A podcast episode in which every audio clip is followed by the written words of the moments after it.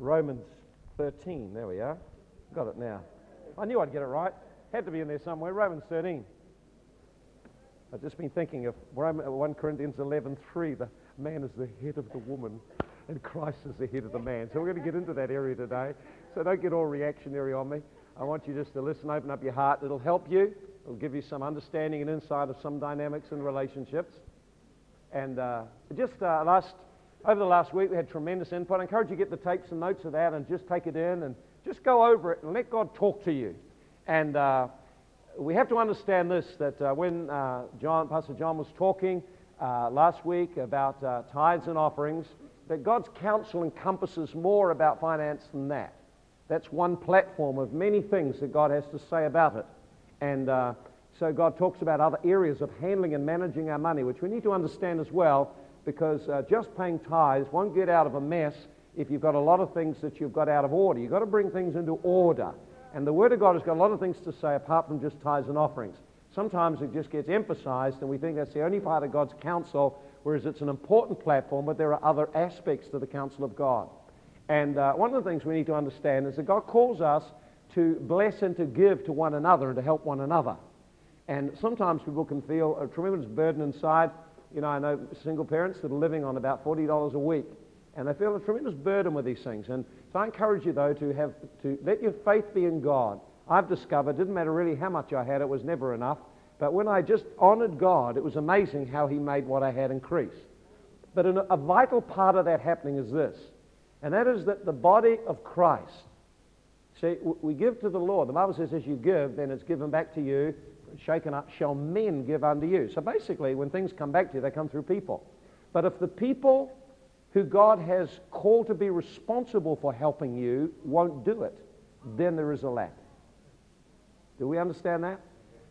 In other words, in the body of Christ, in this local church, God calls us to be responsible to help one another. That's why we put you in cell groups and encourage you to connect together so that where there are needs, you become aware of them and you can bless and minister to that person. So, an important part of God's provision for us is our giving and supporting and helping one another. So, I encourage you in thinking if you have, then learn to look out for those who have not and bless them.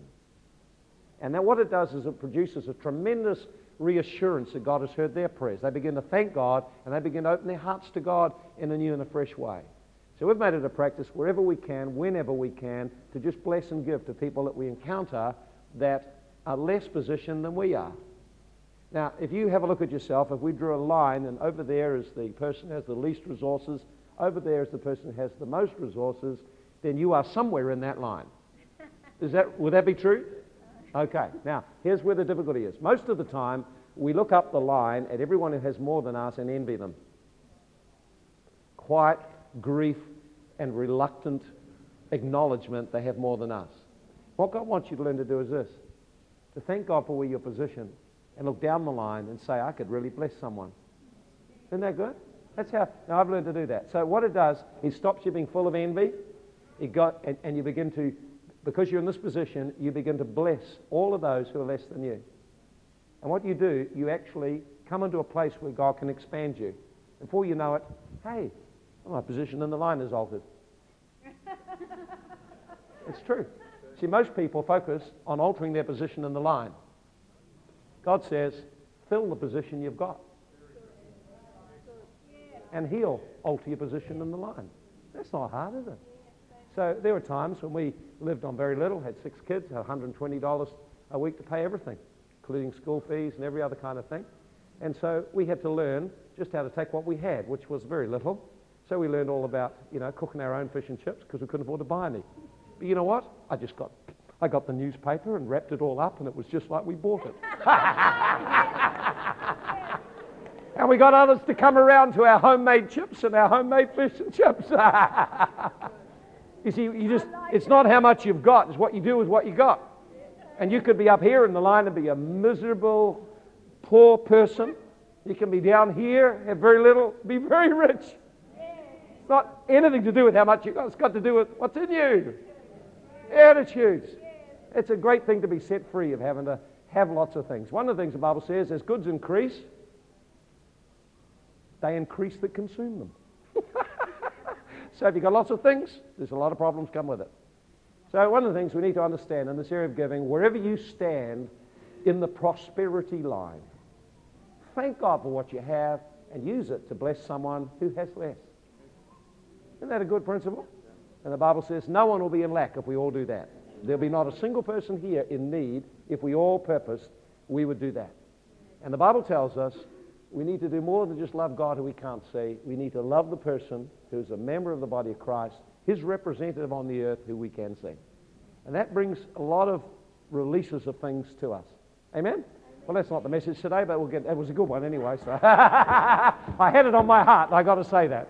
But uh, I want you to have a look with me in Romans chapter 13, and we've been looking uh, at uh, God's order and how God wants to order the home and order the family. Now, I know there are single parents here, and uh, you'll be bucking and whatever over some of the things I'm saying, and, and uh, there'll be women whose husbands are not uh, saved, and they'll be. And, uh, but let me just say this most situations that are out of order are out of order because men failed somewhere. If you're a single parent here, let me tell you this I know there's a man who failed. He failed to be a man, he failed to protect you, he failed to honor you, he failed to make commitment to you, and part of the reason you're in the place you're in is because a man failed seriously. It doesn't mean you're not responsible for your situation, but it does mean a man failed. When marriages break up, guess who God holds responsible? The man. And we want to, and this is where I'm aiming for. I want you to understand if we want things to work right, we've got to discover God's order and find our way into God's order because it works. The Bible says in Ecclesiastes 8:4, where the word of a king is, there is power. And who can tell him why you're doing it this way? Where the word of a king is, there is power. And who can say to him, how come you're doing it that way?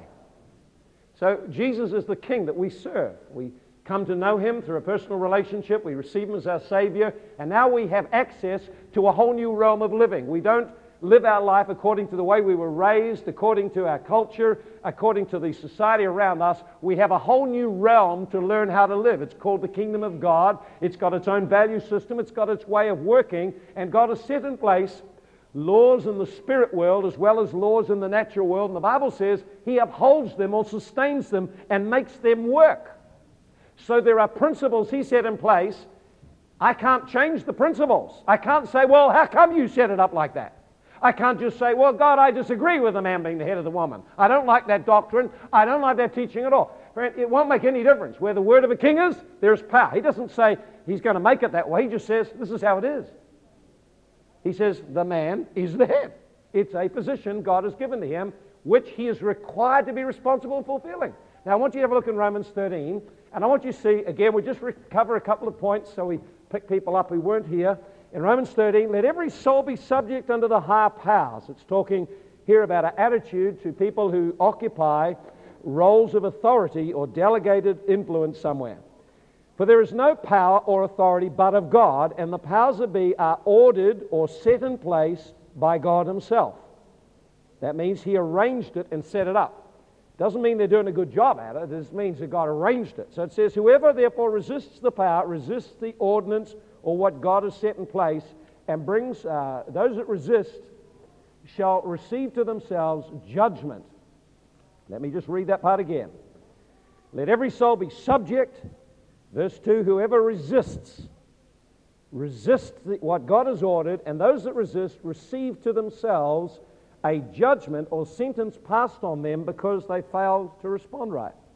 So let me just get it in really simple language now. God has created order in the natural universe and the spiritual universe. He just set certain things in order. Now, the devil has got very limited realm to move. People have a big devil and a very little God, but you don't understand that the devil can only work in the area God has let him work in. And the area God has let him work in is the area outside the law of God. So when a person responds to the law of God, they automatically remain in the place of light and the blessing of God. When a person uh, violates the laws of God, they automatically are in darkness where the devil then is allowed to operate. And the Bible says to you and I, it says, do not give the, the devil that kind of opportunity in your life. In other words, let your life be in order as God wants it to be, and you'll walk in a river of blessing and of life, and the devil can't touch you. That's why it says, Those that overcome the devil, they are strong because of exercise and because they have practiced in this area, and the Word of God is in them. They know what God wants and expects of them. Now, in this area, verses that we've been looking at, the Bible says God has set certain things in order or set them up in a way He's arranged it. Now, no one can tell them, why did you do it that way? No one can say, I don't like it that way and change it. You can't do that. If you do that, there's only two ways you can handle the Word of God or the order God has set up. The first one is to be subject to it. To be subject to it means, literally, it's the word hupotasso, to position myself underneath or in the place God has appointed for me in the scheme of things, assuming all the responsibility of that role. And if I do that, the blessing of God flows. So to be subject to authority means, I'll put it in other words, position yourself in right relationship so God can bless you. Because they're not for evil, they're for good, to bless you. So my responsibility is wherever I go, find out what God has set in place and position myself so I can receive by having a right relationship and attitude. That's not a hard deal. Now, the only other position you can take is this one uh, he that resists the power. That is the word antitassomai, meaning literally to stand against what God has ordered.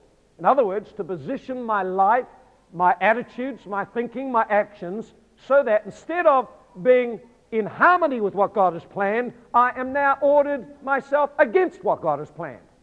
You, you can only be in one place or the other. You can't be in both at the same time.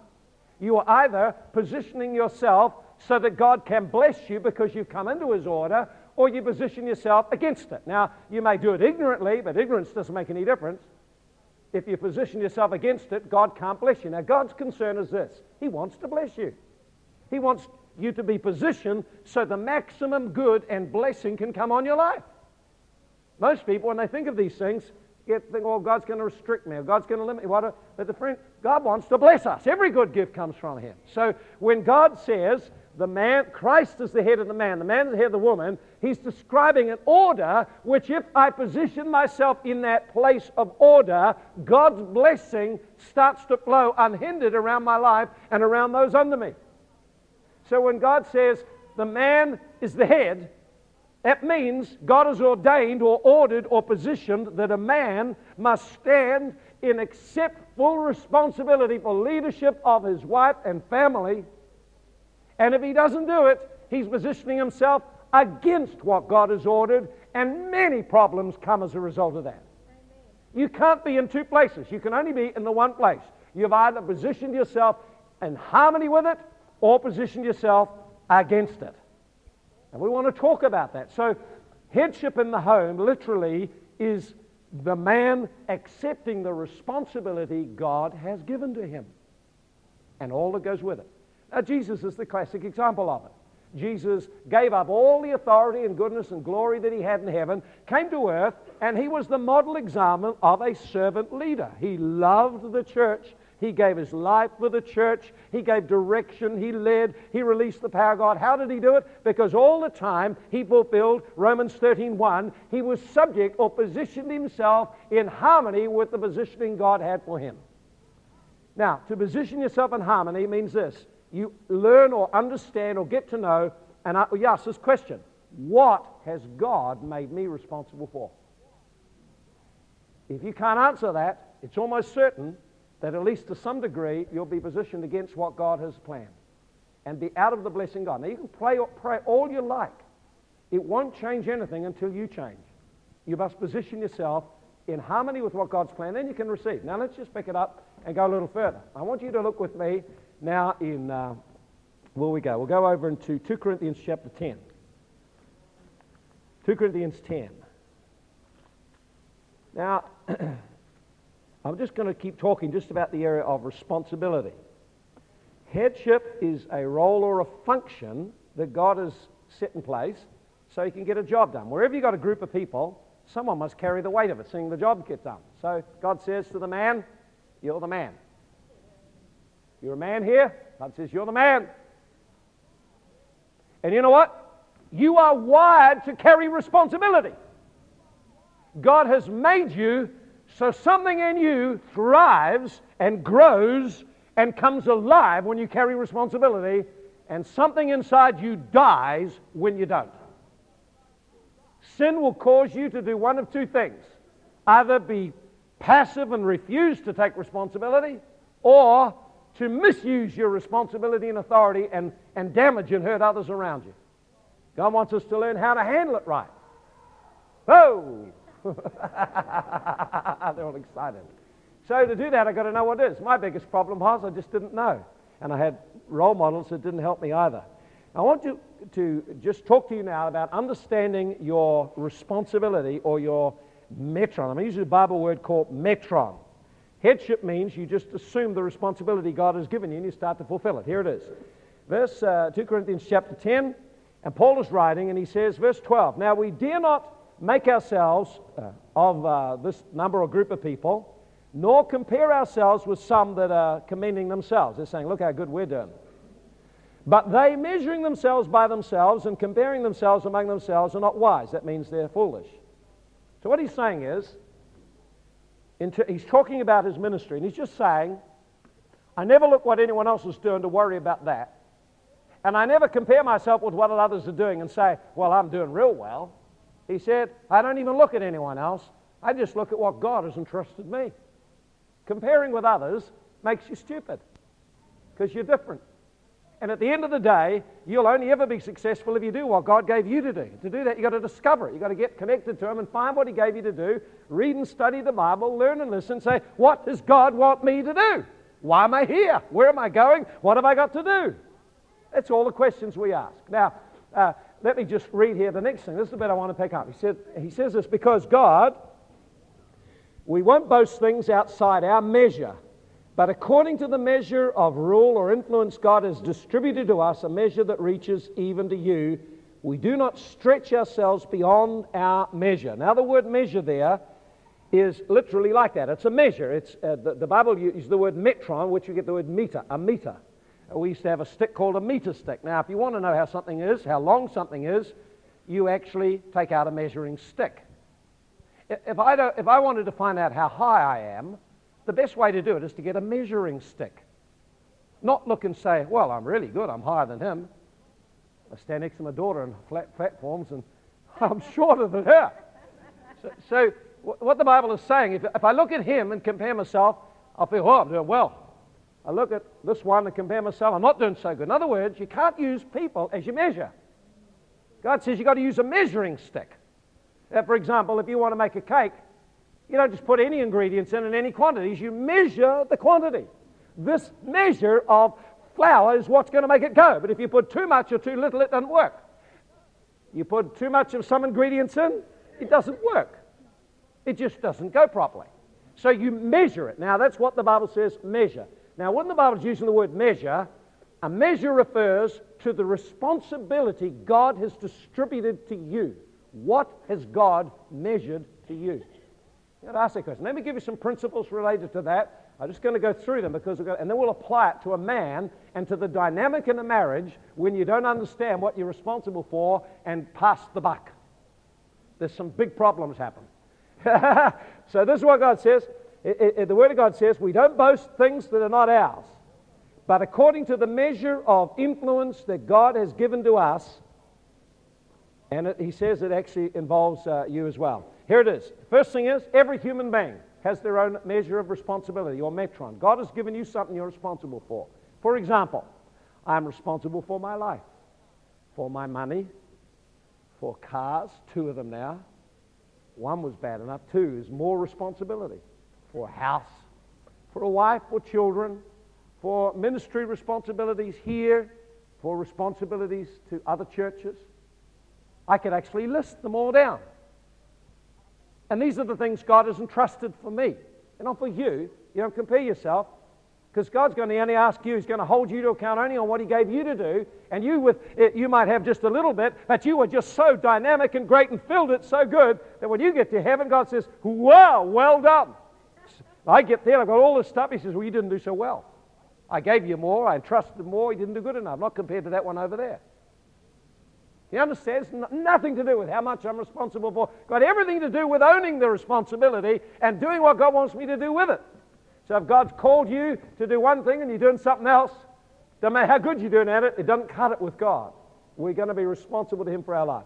Okay, now here's the second thing: is your Uh, so, for example, a, a, a, a different thing, a businessman, he, his metron includes not only his own life and marriage and family and whatever, it's also his business.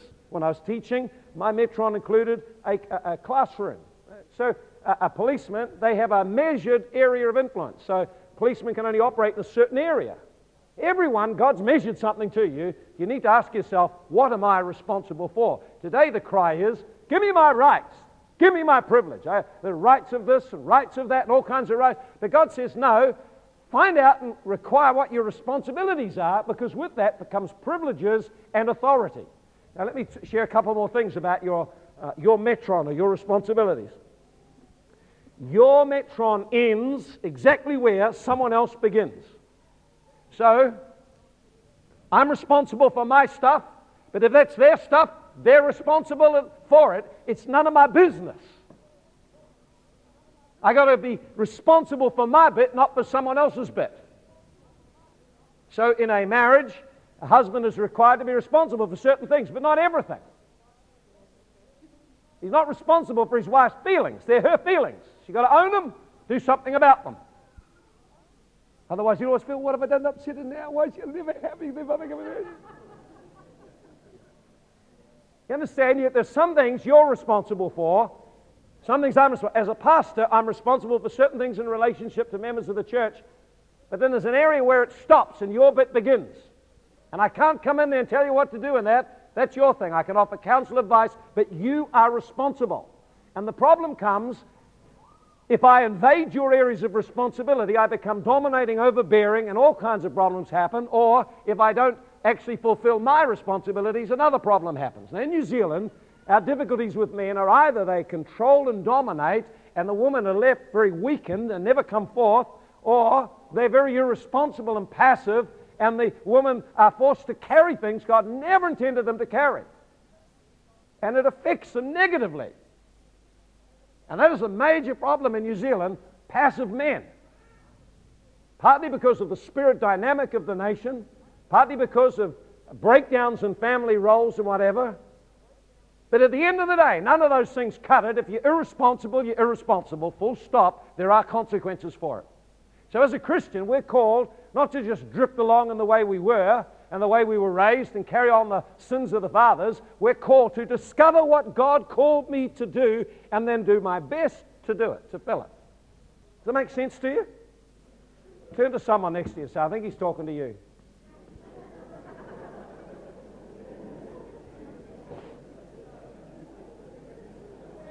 Can't be me. I know I'm doing okay. Usually with these kind of areas, everyone thinks, well, I'm doing okay. It must be someone else. I wish so-and-so was here to hear this message. We just, I know, I know someone who really needs to hear this. but it's for you. See I wouldn't be bringing it. It's for me too. It's for all of us. It's what God's trying to t- talk to us about. Okay, then. So uh, whenever, whatever is your metron, here's another thing you need to understand about your responsibilities, is whatever God has given you responsibility for, he permits you to take initiative. He expects you to take initiative and be creative in what you do with it. I better say that again. Whatever God has entrusted you to do, he ex- you don't have to pray about it all. You, you, he expects you to be creative and take the initiative. You don't have to talk to him about it all the time because you're in charge. If you're in charge, you do it. He lets you do it. You got a house, you can paint it whatever color you like as long as you're happy to live in there. And you can do it when you like. You don't have to pray, now, God, I wonder, could you lead me and guide me when I should paint my house? If the paint's peeling, paint it. I mean, some people are just so impractical in this area. Your car's dirty, clean it. If the lawns are overgrown, cut them. Look after what God gave you. Treat it like it belongs to God. Uh, you've got a lot of ways of doing it. For example, I could go out with hand clippers and cut my lawns, but it'd be a very long, slow job. I could get a motor mower and do it. I could buy one of those sit on mowers and do it. Be a bit of an overkill. I could ask one of my sons to do it. Or I could pay someone else to do it. Whatever, there's a lot of ways you can get the job done.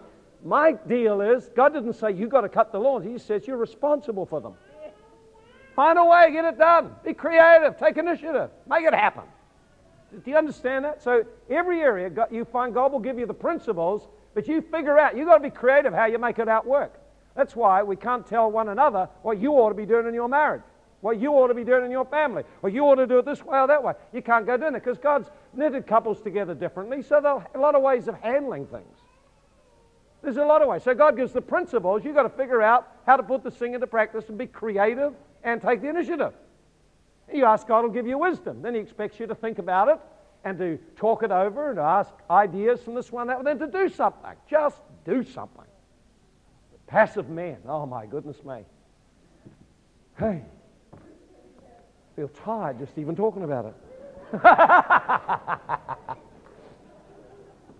now you notice here he says, We stretch not ourselves beyond our measure. This is what now this is the apostle Paul talking. You think, here's someone, I got the mighty power of God. There's all these miracles. But you notice this inside him? He says, I will not go out beyond what God has entrusted to me. I will stay within the boundaries God has given to me. He said, That someone else is responsible for. This is my bit. And you notice the bits that he's responsible for are the ones he has relationship with. And so one of the problems that comes is where we try to take on things God has not given us responsibility for. You'll be burdened. There'll be no grace to do it. You'll be meddling, and you'll create many problems when you do that. What I need to do is to know what's my business and do my business. The Bible says in 1 Timothy, I think, study to be quiet and mind and do your own business. And if we had people minding their business, it would be a lot happier world to live in. We wouldn't have so many people who have made it their business to be in everyone else's business. Bible calls them busybodies. It says about busybodies, it says stop being a busybody and wandering around talking about everyone else's business. Mind your own. Get busy working on what God gave you to do. Let others do what they're going to do. But don't meddle and busybody. You create a lot of problems that way. 1 Thessalonians talks about that. 2 Thessalonians talks about very clear. Actually, it's very clear about men being responsible. Uh, this is how clear it is. This is how clear it is. If a man doesn't work, let him starve to death. That's how serious about it. This is, if you don't work, let him not eat. Well, you can't go very long not eating before you want to work. If you connect eat, work together, work, eat together, then you actually get your thinking right, see? Eh? Today we want to have eat, eat, eat, eat, and work.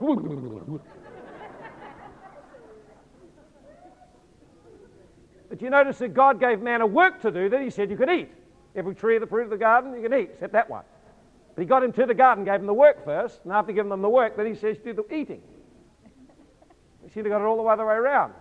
Now, you see, the problem is our society has actually stripped away responsibility, and when there's stripping of responsibility, you become disempowered. Friend, every time you assume responsibility, there's an empowering takes place in your life provided it's what God gave to you and not what belongs to someone else. If it belongs to someone else, then unfortunately you will empower demons to operate because they operate outside the law of God. So, for example, if I assume the responsibility God has given me, I not only rise up on the inside, I have authority over that area, I can protect that area, I can do all kinds of things in that area, but demons can't get in there because I'm in there. But if I let go that responsibility, then they can get in. And if I go somewhere where God didn't authorize me, I'm standing against what God put in place, they can get in there too. Witchcraft is connected to rebellion, resisting what God has ordered. That's all. Whenever you resist what God has ordered, you open up the way for demons. They are authorized to act. It's like the law of gravity, it's just there. Pulls everything down, it's got some good in it. Where's the good? It holds you on the earth. So you don't fly off out in space. It's a wonderful thing, gravity. But not so if you fall off a building or off a bank like I did one time. Horrible feeling to be looking straight up in the sky as you fall. This is this very long, long half second.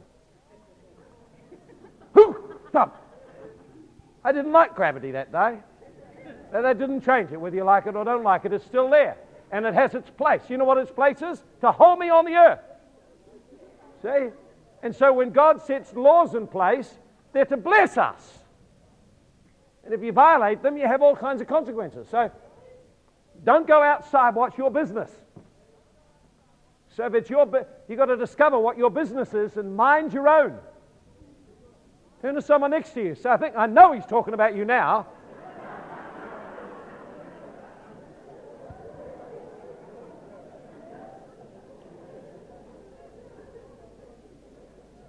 So once you know your business, once you know your responsibility, stops you manipulating, controlling someone else. That's their job. Let them do it. You pick it up, it'll burden you, and you'll have all kinds of problems. So this is what God calls you to do. First of all, you position yourself. How do you position yourself? See, remember what we said? You submit to what God has ordered. So this is what you do. You find, where, where's God positioned me? Well, if I'm, if I'm the wife, I'm here. If I'm the husband, I'm over here. Well, is good. Oh, I'm up higher. I'm higher than you. No doubt I'm better than you. You'll do what I tell you. That's not positioning yourself. That's arrogance and pride and all kinds of horrible attitudes. You know what will happen? She will just rise up against you, and rightly so. Because when a man shows pride, woman will counterbalance it. She'll expose it. And he'll look an idiot. Just in a moment grandstanding, and then his wife gives him the look. He's gone. Just in a moment. Like popping a balloon. Gone like that. It's all over for him. So if I'm up here in the scheme of things, that means all that's down there I'm responsible for. Now you understand this that if a woman, if a man fails to take responsibility, he goes down the end of the line becomes an overgrown flippin' kid. Has to be fed, looked after. But where does that leave his wife? She's carrying the responsibility. She's in a position God never intended her to be in. She's exposed, carries pressure, has assaults on her, and all because of that man.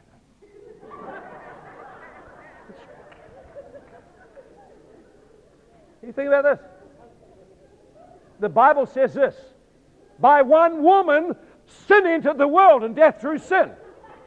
Does it say that? What does it say? Who got, the, who got to listen to the devil first? The woman.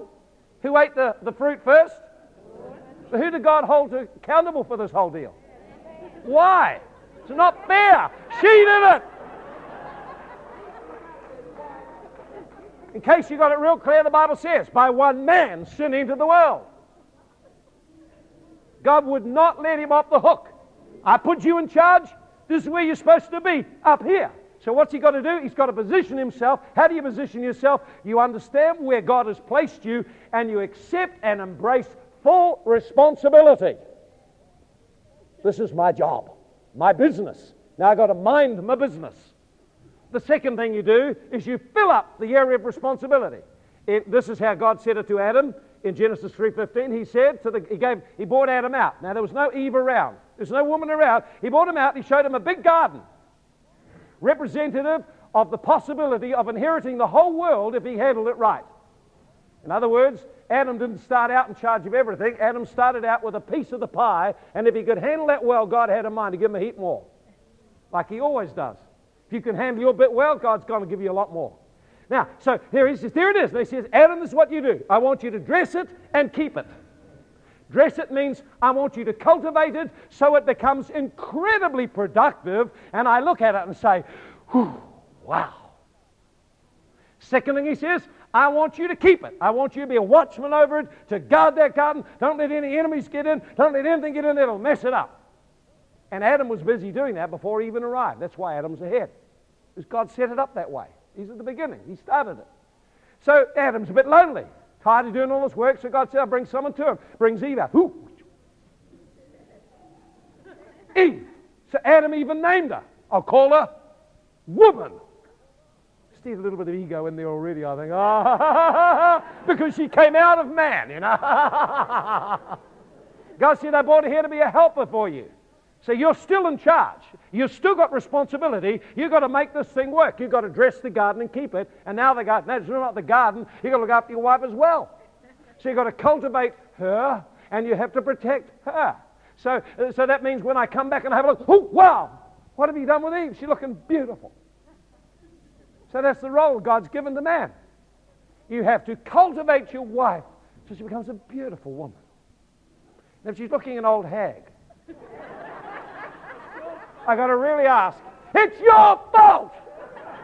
Take her out and buy her something nice and look after her and speak words to her and, and get some makeup and take her down and get her hair all done nice and take her away special and look after her. You've, you've let the garden go, mate. Come on now. Who was responsible? So she's responsible for her own life. But you've got to understand that cultivating means to invest into it and become a husbandman to it, till it becomes a beautiful, productive thing. So God has in mind not that the woman be inferior anyway, but she be a partner for him in life, and that through his ministry to her, she would become beautiful. Trouble is, many have been abandoned by men who fail to fulfill their responsibility for some reason. Come on, you've got to get a hold of this thing. So and God called him to protect us. So now, big, so this is what he's got to do. First of all, he's got to embrace the responsibility. Two, he's got to fill it and uh, cultivate and protect whatever. Then he has to trust God to help him do the job he's called to do because it needs God's ideas. And if he embraces it and sets his mind to actually do those things, then he can expect that God will give him lots of ideas on how to do it. If you just set it in your mind, you're going to work at making your wife a beautiful woman. I know you'd find a lot of ways to do that. And it wouldn't be nagging her either. Usually it involves sacrifice. That's how Jesus did it. He sacrificed himself. He gave himself. He loved the church and laid down his life for it. And then he says, in case you think that uh, being a leader or being the head of the home is a big deal, he, he took off his garments. In John 13, he became a servant and he washed the disciples' feet. He said, that wouldn't be wonderful. Some of the men who's got their wife and just, just, honey, sit down there. Now, just a little basin now. Just kind of wash your feet. I've got the meal all cooked all ready for you. Now, so I can feel the manifesting all right away. Straight But Jesus did it. Why couldn't you? He says, if I'm your Lord and Master and I did this, why couldn't you do something like that? I can see this as shocking the serious Kiwi male. But a woman is wired to respond to that kind of loving. And you'll feel good when you do it. That's right. Instead of exploiting her or allowing her to carry the weight, being an overgrown kid with mummy.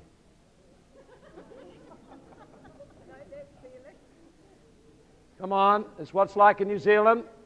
Not in every home, but in many homes, we've got some overgrown kids that want their wife to be mummy a lot of the time, and the rest of the time, their wife, usually at night time in bed.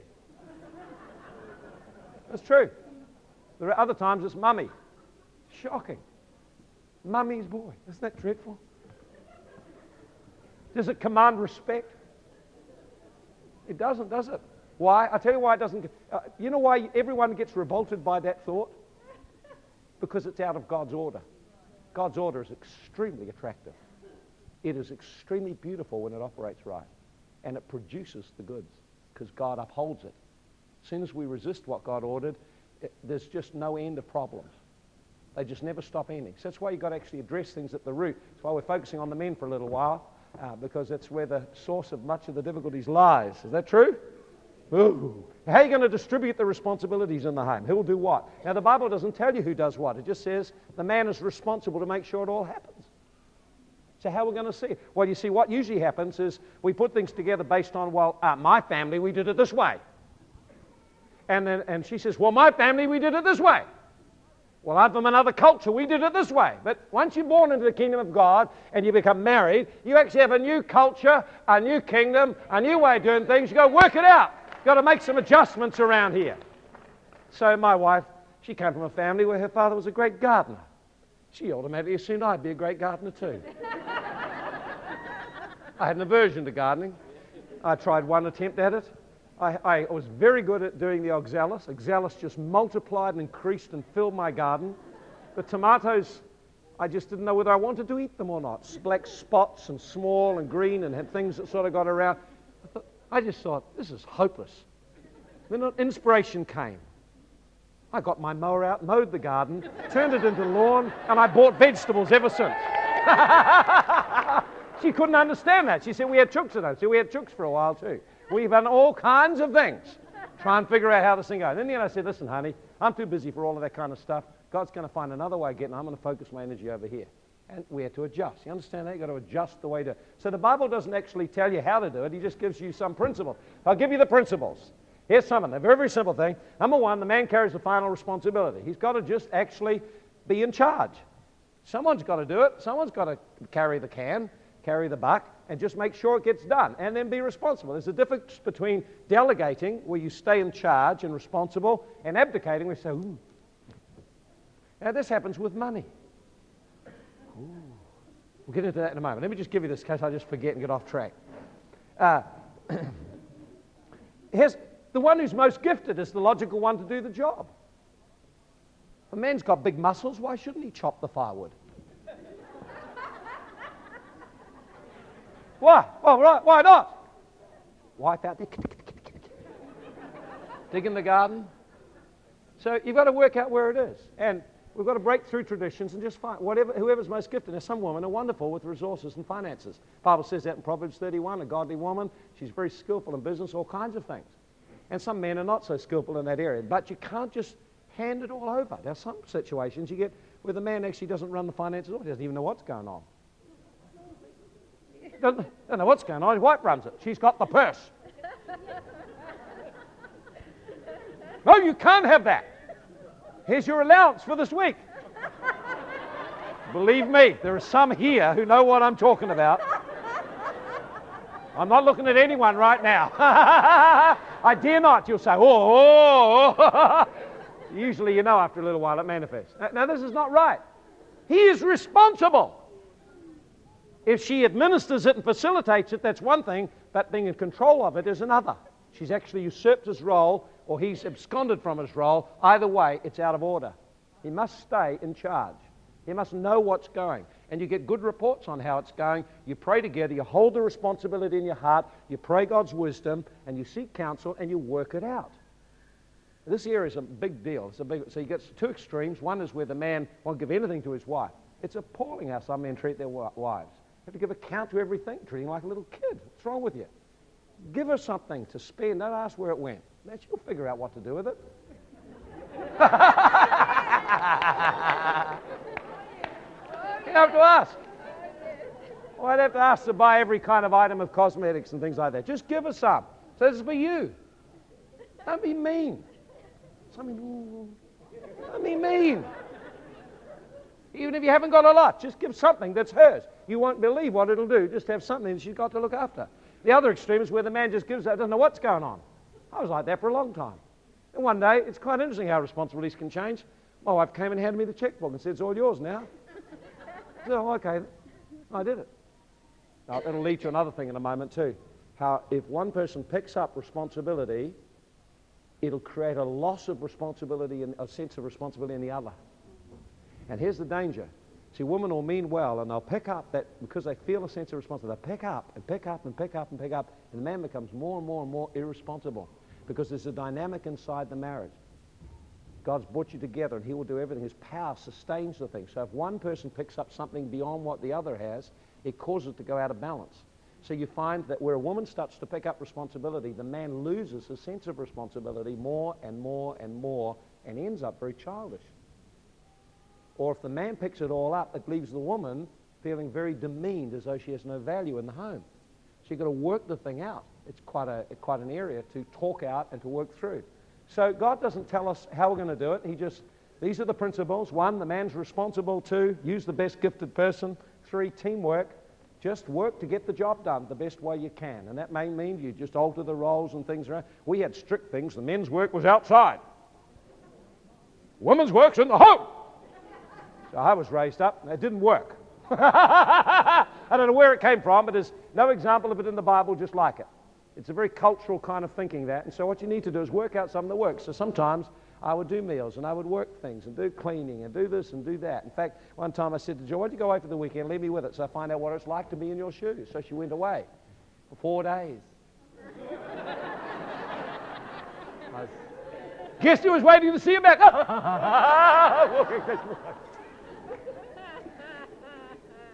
A whole new appreciation. The great way to get an appreciation is when you've got to do it all. Now, whoever feels the sense of responsibility usually is the one that picks it up. The final key is servant leadership. There needs to be a heart of a servant, just to be willing to fit in whatever's needed. Now, what happens is if a man doesn't take up his responsibilities, is a terrible thing happens. Is an imbalance starts to take place. Someone will fill it. So let me just show, and I'll just finish. Give me five minutes. We'll just see if we can just finish this.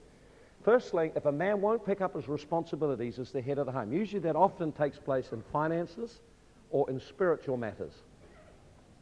Oh, well, the wife's a good prayer. Let her do the praying. Yeah, let her fight off all the demons. You rotten, miserable person. Oh, well, the wife's a good prayer. Let her do the praying. Yeah, let her fight off all the demons. You rotten, miserable person. God wired you and equipped you to be a warrior, to be a fighter, and now you're a couch potato leaving here to fight the demons. I think it's, a, it's terrible. Shocking. So I don't under that. She's a spiritual one around here. No, you're the lazy one. You need to stand up, assume God's protect the gut. You know what happened? To, you know why Eve got into the mess. If you read in Genesis 3 6, it says, The devil gave the fruit to Eve, her husband, with her. What's he doing with her, letting all this happen?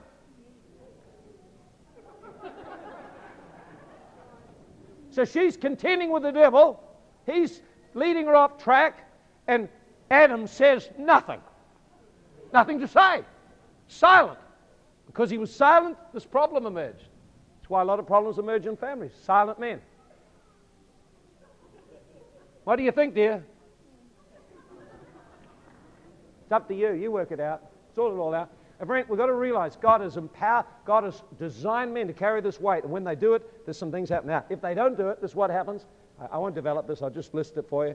Number one, God's order is violated. If a man won't carry his responsibility, God's order is violated. Therefore, he's not positioning himself to be blessed, and his family is robbed of what God's best is for them. Here's the second thing is, he loses his authority and ability to protect his family in that area. Often men don't give it up in every area, they just give it up one or two. The third thing is someone else feels that sense of responsibility, picks it up, and it's usually his wife, and she feels burdened by it. Sometimes in some families, both parents abscond, and one of the eldest kids is picking it up. And I prayed for many kids. And you know what?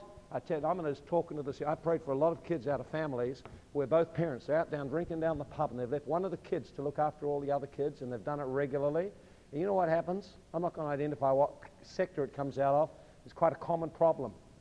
And what I found is this the kids grow up and their childhood is robbed. They become angry, resentful, and dysfunctional in handling their family responsibilities. They have many marriage problems and relational problems. I have prayed and seen women just weep and weep and weep because their childhood years were stolen being a parent instead of being a child. They were forced to grow up and carry a weight way beyond. A reasonable amount of responsibility is okay, but when the parents abscond, demons come in and torment the whole family. It's as simple as that. Uh, here's, a, here's another thing. The man feels a deep sense of guilt. He actually knows in his heart he's not doing right. His pride won't let him admit it, but he actually knows in his heart he's not he, His esteem goes down. His wife becomes burdened. And because she becomes burdened, she usually feels resentful. And that resentment, if it isn't dealt with, what happens is it overflows and she begins. Now, what happens is this She's really supposed to be standing here. He's supposed to be standing here, watching over, protecting, cultivating it, sharing out responsibility. They work in a partnership. If he just lets go, he positions down here, and now she's up carrying the weight. Now she begins to feel resentful of him. She's positioned where she shouldn't be by default. And she carries a huge weight. You know what happens then? She begins to question the man in other areas. She begins to feel insecure and doubt his competence and competence in dealing with other areas she begins to be negative and starts to nag on him. You know, and, and this creates many, many problems in the marriage because she's feeling insecure and burdened. She doesn't like it being like that, but she didn't feel safe to let it go. Now, many times what you find a, a, a person, for example, is a widow and they remarry, the hardest thing for them to do is let go that sense of responsibility and let the man pick it up. A woman's been a solo parent, very hard for her when she remarries or when she marries to actually let go that sense of responsibility. But this is what needs to happen there's almost like a dynamic of a seesaw takes place. If one carries extra responsibility, the other feels less responsible. So suppose it's the man. And here's the man. And he's away, way out there. Well, you don't have to worry about all the finance. I got it all under control. And she's seen a few of those bills unpaid there, and she's feeling a sense of responsibility. And he just makes all these statements. Okay, I got don't worry, don't worry. Uh, what's happening is she's getting more and more nervous because she knows he isn't hearing. And so she feels more responsible. The responsibility goes on the side. She feels even more responsible now. So she begins to talk. And so the more she talks, she said, Well, you, what are you worrying about? God will provide, everything will work out. She gets more burdened. Brought religion into it. More burden now. Now, what he needs to, what do you realize, understand this, is the more she, he moves this way and becoming irresponsible, the more she'll move the other way to become responsible. It's like a seesaw thing. For example, if a man becomes very passive, his wife will become very active to compensate. If a man is introverted and sits alone, she'll become quite a spark, a live spark, and really become extrovert. If the man is a very tightwad, she'll become very generous to compensate.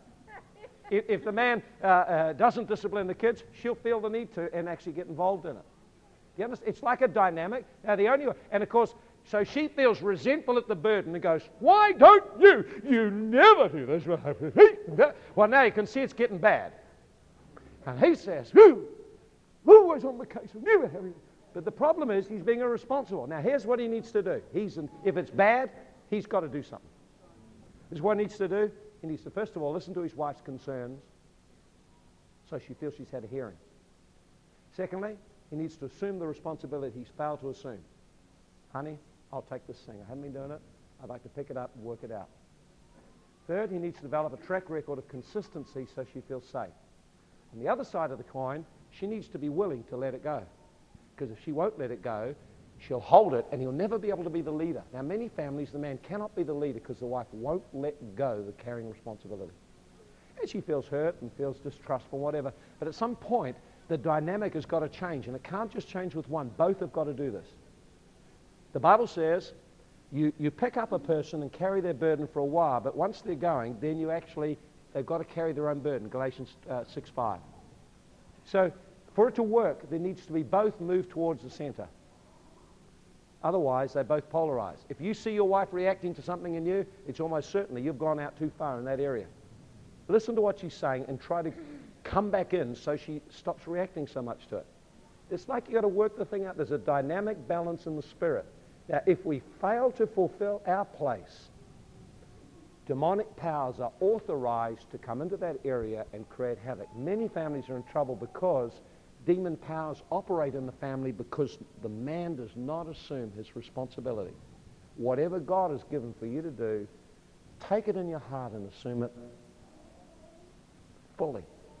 Begin to plan how you'll work the thing out and expect God to help you in doing it. Talk it over so that there's a change takes place. In our family life, married life, things have changed, sometimes very dramatically, like with the money. Yours. Fine. Now, when I took it over, I ran it differently to Joy. And that's okay. She had to be willing to let me do it differently. It got done, and she feels safe. There are other areas I had to pick up too. I didn't realize just how passive I was and the need of picking things up. Now, for, for the woman's sake, you're praying for your husband. He's not taking up responsibility. It'll end up in conflict and confrontation unless you can actually let go that sense of responsibility to him. Many times what happens is as soon as you let go trying to carry it and just let it go, supernaturally the weight of it will fall on him if you'll let it. Because you think, oh, I have nothing else, what if it gets a mess? Well, maybe it'll get a bit of a mess for a while, but the weight will start to sit on him. But as soon as you pick it up again, it transfers and he becomes more responsible. So always, you've actually got to be willing, if it's not your thing, find a way in God to let the thing go. There's a sense of weight of responsibility. And if you need to carry it for a little while because he's in the growth path, do it with joy rather than feeling a burden in it. If you see your man starting to respond to God, don't suddenly download or dump on him. Encourage every step he makes to rise up and become responsible. Stand behind him, and maybe you're holding on to things for him, but. That's all right. Let it be till he rise up. As he rises up, encourage him to go forward and do that. It will help you. Amen? Father, I just thank you you're bringing divine order into lives. I thank you for helping us, men and women, to take up responsibilities, God, has, you've entrusted to us. Father, I'm praying for divine order to take place in families, marriages, in this church. I'm praying for every man that's here today. that a spirit of encouragement and faith would come and that where men have, have struggled in these areas, that God, you would cause them to stand up and shoulder weight and responsibility to protect the family, to bless and to, to cultivate and to protect what you have entrusted us. Father, I pray for every wife who's carried burdens, every single parent, every widow that's here that's carried burdens. You'd help them let go those things in their heart to you and get free of resentment and anger and be able to, Lord, let the burden be carried, not have to be weighed themselves. Father, let your spirit come. Just while we finish, is there any person here that has never made the first step, which is to connect to Jesus Christ by faith and allow him to be the leader of your life, to give you direction in your life, save you from the weight of sin, to lift you up and to give you a whole new beginning? If that's you today, why don't you raise your hand? Someone become a Christian. I'd love to become a Christian today. I want to actually be the kind of man or woman God's called me to be, and I really know I need God. Is there anyone here today say, that's me, I want to do that? Just raise your hand quickly now. I wonder, just while we're here, I wonder, as I've spoken today, how many women have felt something rise up inside you because you've carried a tremendous weight of responsibility you felt it's been unfair and it's, it's been like a crushing weight. Today you say, God, I want to let this thing go to you. If that's you today, would you just raise your hand?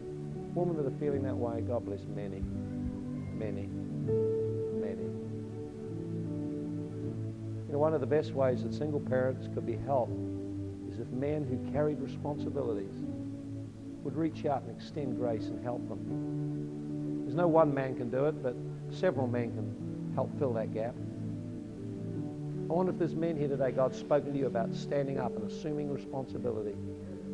Would you just raise your hand, just be honest before God, say, that's me. God's been speaking to me.